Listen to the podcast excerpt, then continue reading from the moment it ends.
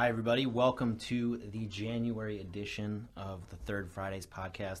New year, new us, new pod. Uh, first of the year.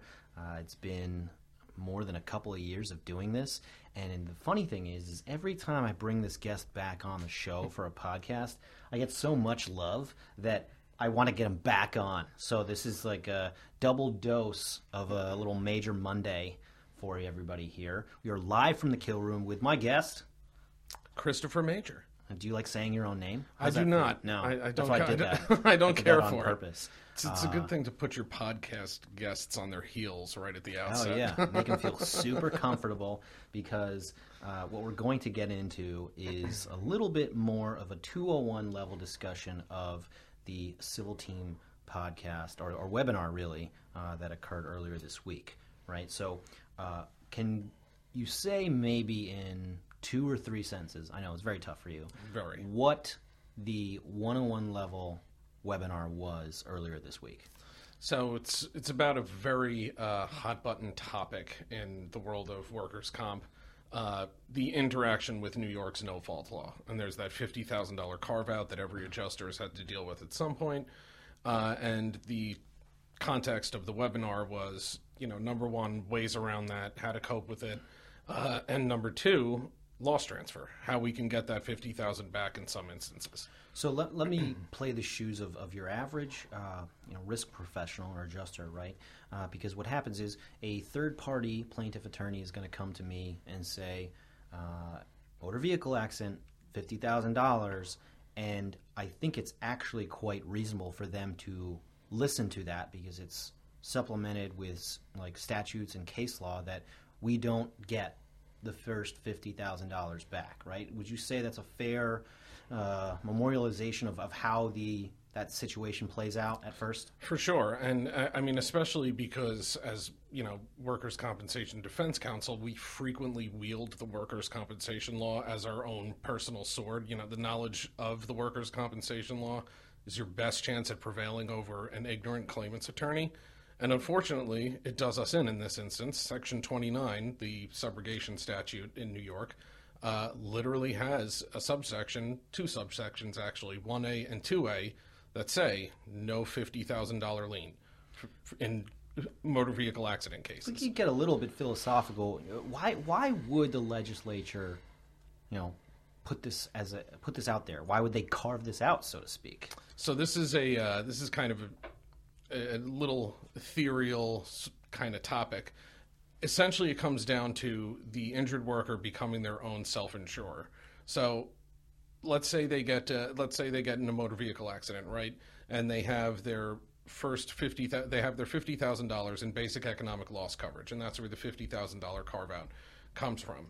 Uh, but the workers' compensation carrier is paying benefits in lieu of first party benefits because workers' comp is primary to no fault. But they're entitled, let's say there's no 50K carve out, right? And they're entitled to get, they're, they're entitled to a lien on that money. Well, then what exactly is the claimant's no fault coverage, right? He, he gets hurt, but he that fifty thousand dollars that he would get in comp, the comp carrier gets back from his third party settlement. So for that first fifty thousand dollars that no fault is intended to cover, the claimant is a self insurer. And there's court of appeals cases out there. There was one uh, matter of Granger v. Urda, I believe it was, that uh, even drew to the attention this harsh unintended result is how they phrased it. But that was that was the problem that the legislature needed to address. So I, I can kind of understand that on a granular level, right? But to me, the problem is is really based on the fact that you know what if what if you have the workers' compensation claim filed to really prevent the claimant from being his own insurer or, or a self-insurer of his own treatment, really, because that's what you're saying, right? You know, the more contemporaneous and immediate treatment is so important to the claimant in a motor vehicle accident, right? And we don't want him to be self-selecting or be responsible for that treatment, him or her, right? But if the workers' compensation claim is filed, right, mm-hmm. you now have a primary entity to pay for treatment, and that's where I think the, I guess the the foundational reason for coming up with this statute kind of falls away spiritually from a practical application of, of a certain type of case. Does that make sense at all? Yeah, I, I mean, it just what it comes down to at the end of the day, though, is this this first fifty thousand dollars is intended to apply without fault, hence no fault, right? So they don't want insurance companies bickering over the extent of liability or who's on the hook for payment or anything anything of that nature. So the fact that the claimant would then be in this situation of saying, well, now now wait a minute, if if I if I go out of work, I may get two thousand dollars per month under no fault coverage through workers' comp, but then they're just going to get it back from my third party settlement. So what no fault coverage do I actually have?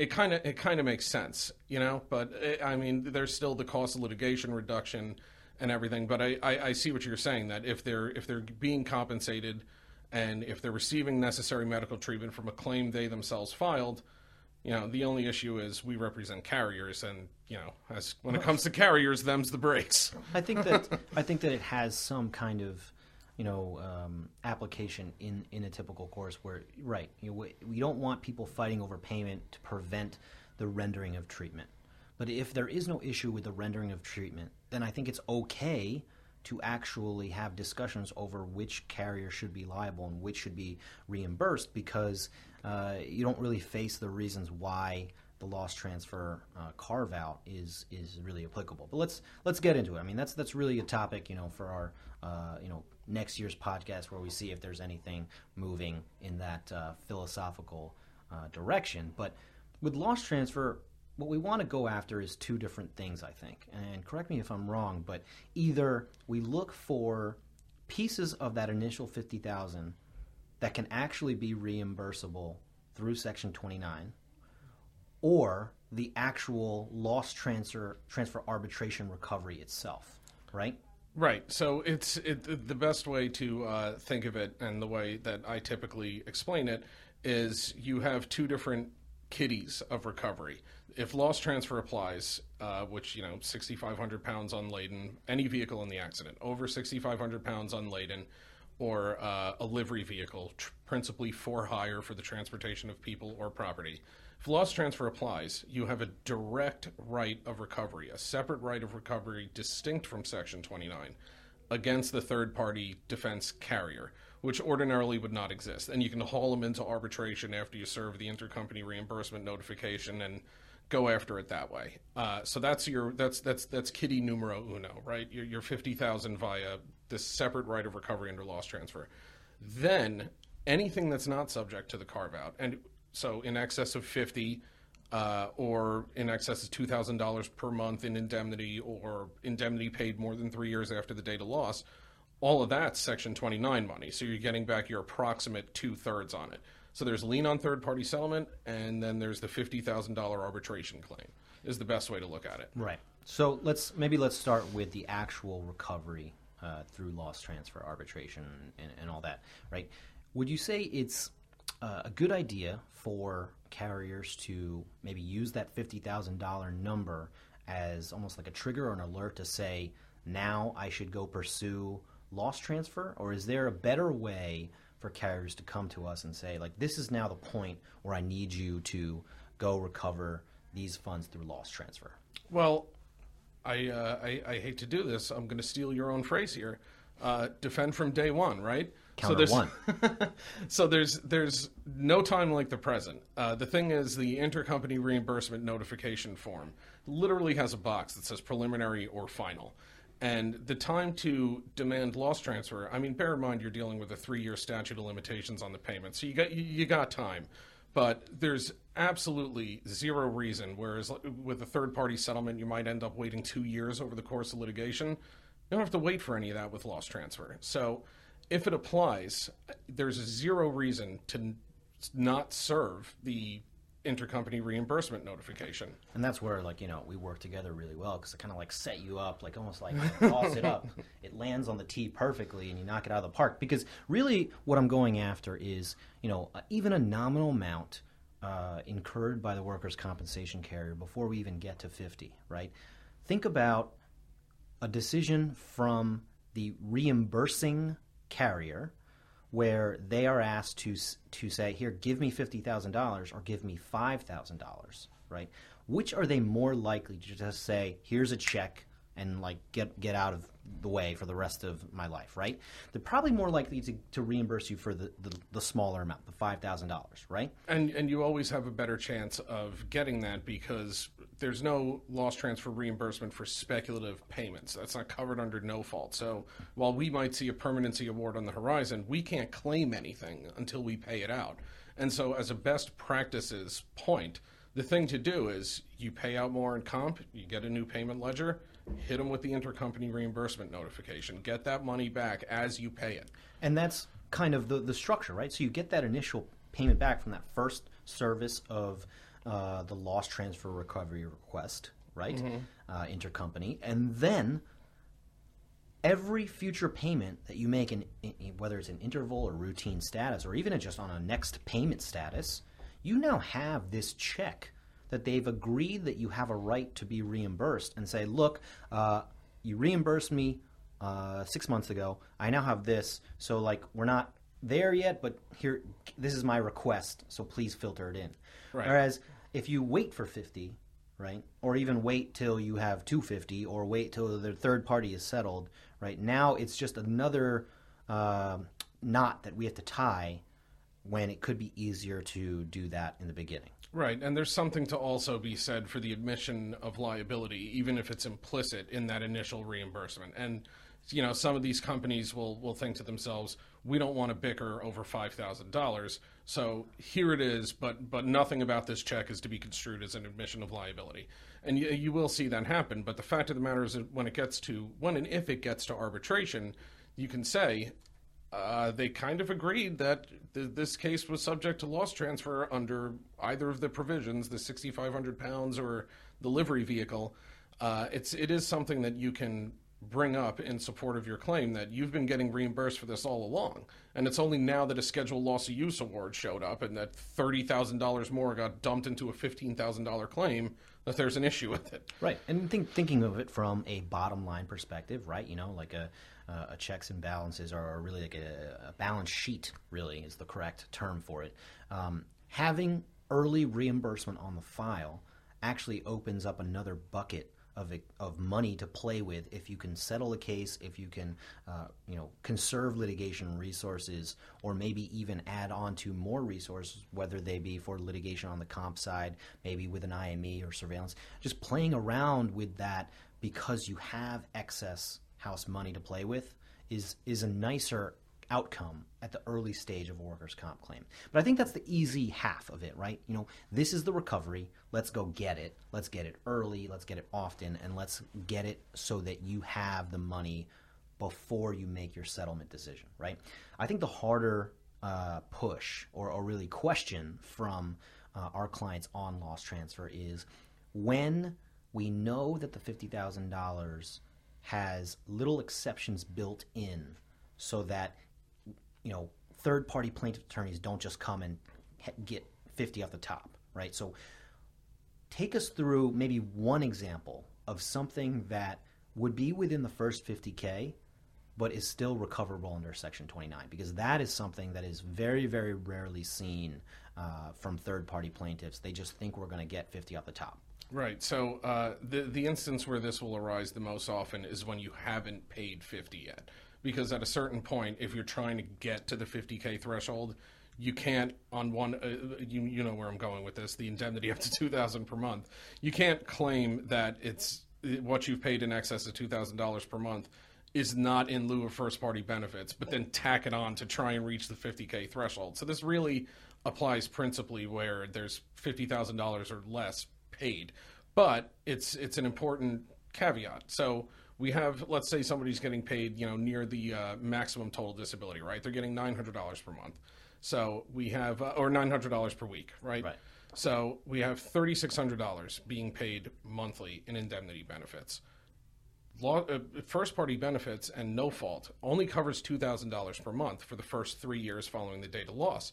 So $2000 per month great. You don't have a section 29 lien on that but what you do have a Section 29 lien on is the latter $1,600, almost half of the amount for the amounts you've paid in excess of $2,000.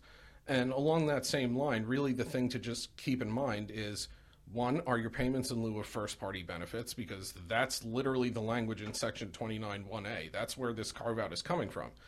And two, did it arise from the use or operation? That's one component. Of a motor vehicle? That's another component. In the state of New York? That's another component. And if it falls outside of the definition for no fault coverage or for the uh, first party benefits, it's not subject to the 50K carve out. Right. So let's attack some of those to, to give really the listener some clear decision making points here. Right. The first thing you mentioned was the two thousand dollars per month in indemnity benefits or wage replacement. Right. So um, the math behind that is if you have a claimant who has a high average weekly wage that would lead to a uh, rate such as the statutory max rate or maybe even a little lower you used 900 per week as an example, and it's a round number. You multiply it by four weeks out of in the month to get 3,600 in wage replacement, right?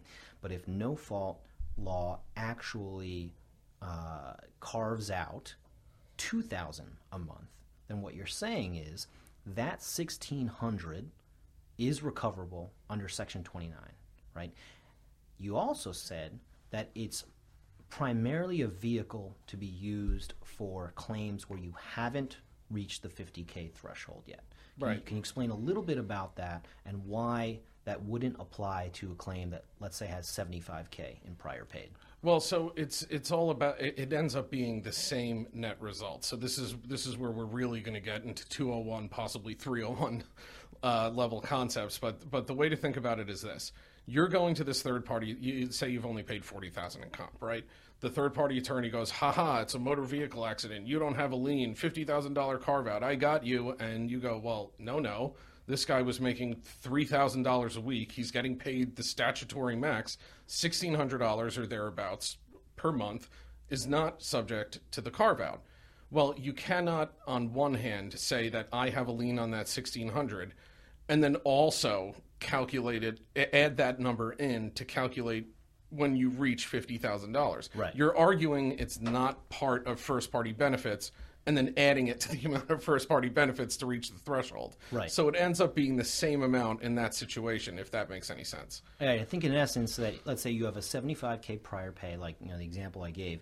If you're able to take out that 1600 a month, it's just going to be replaced with other monies to get to $50,000. Right. Right. Whereas below $50,000, you're getting an efficiency save because it's not being replaced with other monies for the plaintiff's attorney to move up to 50. Right, because if, if you think about it conceptually, once uh, if those payments are coming from another source, that 1600 once you hit 50,000, anything paid over that is section 29. So it's section 29 on the 1600 you're paying in excess of $2,000 per month immediately or it's section 29 when you pay over $50,000 but you can't say this is not in lieu of first party benefits and then add it to your total of first party benefits to reach the threshold Right.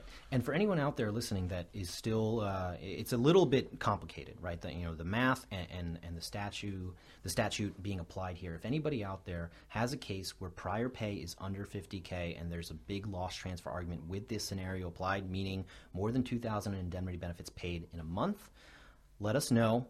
We'll give you the math for your case to make it under be understood a lot more uh, easily because it's not an easy it's not an easy thing. It's, it's rather difficult to understand from a, a global ad hoc, uh, you know, thirty thousand feet above. You really need to actually learn it with with a case to make it stick. But as far as your other examples, right? I think the biggest one, you know, in my opinion, is when the motor vehicle accident is outside of New York State, right? So it's very clear cut. We know where the accident takes place. So what happens if third party plaintiff plaintiff's attorney comes to me as adjuster as risk professional saying your New York comp claim has to take 50,000 off the top of your section 29 reimbursement but you find out that the motor vehicle accident took place in Connecticut or New Jersey what what what do we do then Right. So there's a couple of cases out there on this, and, and I mentioned it uh, during the inaugural Major Mondays webinar. This is one of my absolute favorites in terms of uh, in terms of legal exceptions. Uh, you can have a New York claimant, a New York employer, New York third party defendants, another New York driver as the at fault driver, a, third party claim in New York. Everything about this could be New York. except for the fact that the accident happened over state lines. And what's great is uh, there's the McHenry case, and then the one that specifically for New Jersey, Ofori versus Green. Uh, literally says New York does not purport to regulate the no fault laws of another state. So, in other words, no fault applies in New York under Article 51 for accidents arising from the use or operation of a motor vehicle in the state of New York. You're outside the state of New York, forget about it. Now, I should be very clear here.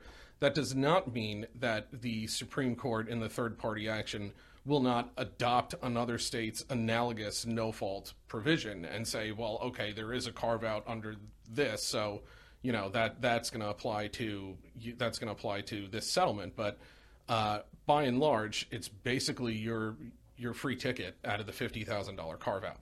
And you will see that very frequently. It seems so cut and dry. There's a New York workers' compensation claim. Everything about it's New York, but the accident happened on the wrong side of the Holland or Lincoln Tunnel very easy, very easy way out of the 50k carve out. It's it's a nice little uh, exception because, from the comp perspective, when faced with New York or New Jersey, a claimant is going to pick New York, right? Because they can have more control over the medical, uh, the rates of compensation, and the ways to get the compensation are much more lenient and claimant friendly.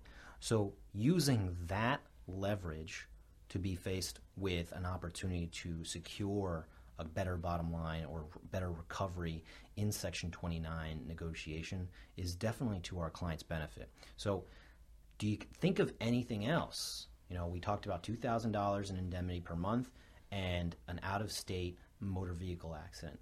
Any kind of uh, 201 level issues that maybe you discussed in your webinar that we can flesh out today? So let's uh, let's tinker around with uh, the three-year portion of the in- indemnity coverage under no fault. So up to two k per month for not more than three years. So here's here's a good example. You have a uh, you have a 60-something year old claimant that that twists his knee, and you know he had osteoarthritis going on beforehand and degenerative conditions, and it's really just an exacerbation and he's been dealing with the pain his whole life. You know, he files a workers' comp claim, uh, or the the employer files a FROI because they have to, and there's this claim going on, and you know maybe you chuck the guy five thousand dollars for some initial PT through his employer. Maybe he gets two or three days off of work. It's not even enough to you know to, to pass the waiting period, and so you end up with a five thousand dollar payment ledger for the first three years of the claim. And then here and then, comes my slew. Right, and then and then all of a sudden he runs into his workers' comp attorney cousin who goes, "Oh, wait a minute, you hurt your knee and never got anything for it. You should go out there and get a scheduled loss of use award. It doesn't matter that you've now retired. It's literally just it compensates you for loss of use. It doesn't have anything to do with the timing of when it happened. It's not wage replacement." And so he goes after it, and he goes and gets the uh, goes and gets the scheduled loss of use award and then you try to assert a lien for that on his third party settlement. Well, I should say uh, that was a bad example about the twisting the knee. Let's say he injured his knee in, in a motor vehicle accident, right? Right. Well, um, yes. yeah. yeah. So uh, then then let's say he's at the point of this third party settlement, and you're trying to assert a lien, and they go, well, no, fifty thousand dollar carve out, you don't have a lien here. Well. That schedule loss of use, which comprises most of what we've paid in workers' comp, say it's a twenty-five thousand dollars SLU award, uh, that was paid more than three years after the date of loss. So, surprise, surprise, that's not in lieu of first party benefits, and we have a full Section 29 lien on that 25000 To be clear, that first five we paid is still subject to the carve out. Right. But indemnity paid more than three years after the date of loss is not in lieu of first party benefits. The other one, um, use or operation. Uh, that's another interesting one to tinker with sometimes it can get a little it can get a little hairy. Uh, it can get a little uh, litigious at, at, points. But um, you know, one of the cases that's out there is a uh, person that dies of heat prostration in their car because the AC wasn't working. And that's not use or operation of a motor vehicle. The fact that he's sitting in a truck when he happens to die, it doesn't subject the claim to no fault. Use of equipment on a truck, uh, for instance, you know, the, the truck comes with a cherry picker and it's been parked in the same location for days and you just happen to swivel the cherry picker to you know, you know fix something on, on a telephone pole and you fall off of it yes it was attached to the truck. Did it have anything to do with use or operation of a motor vehicle? Absolutely not.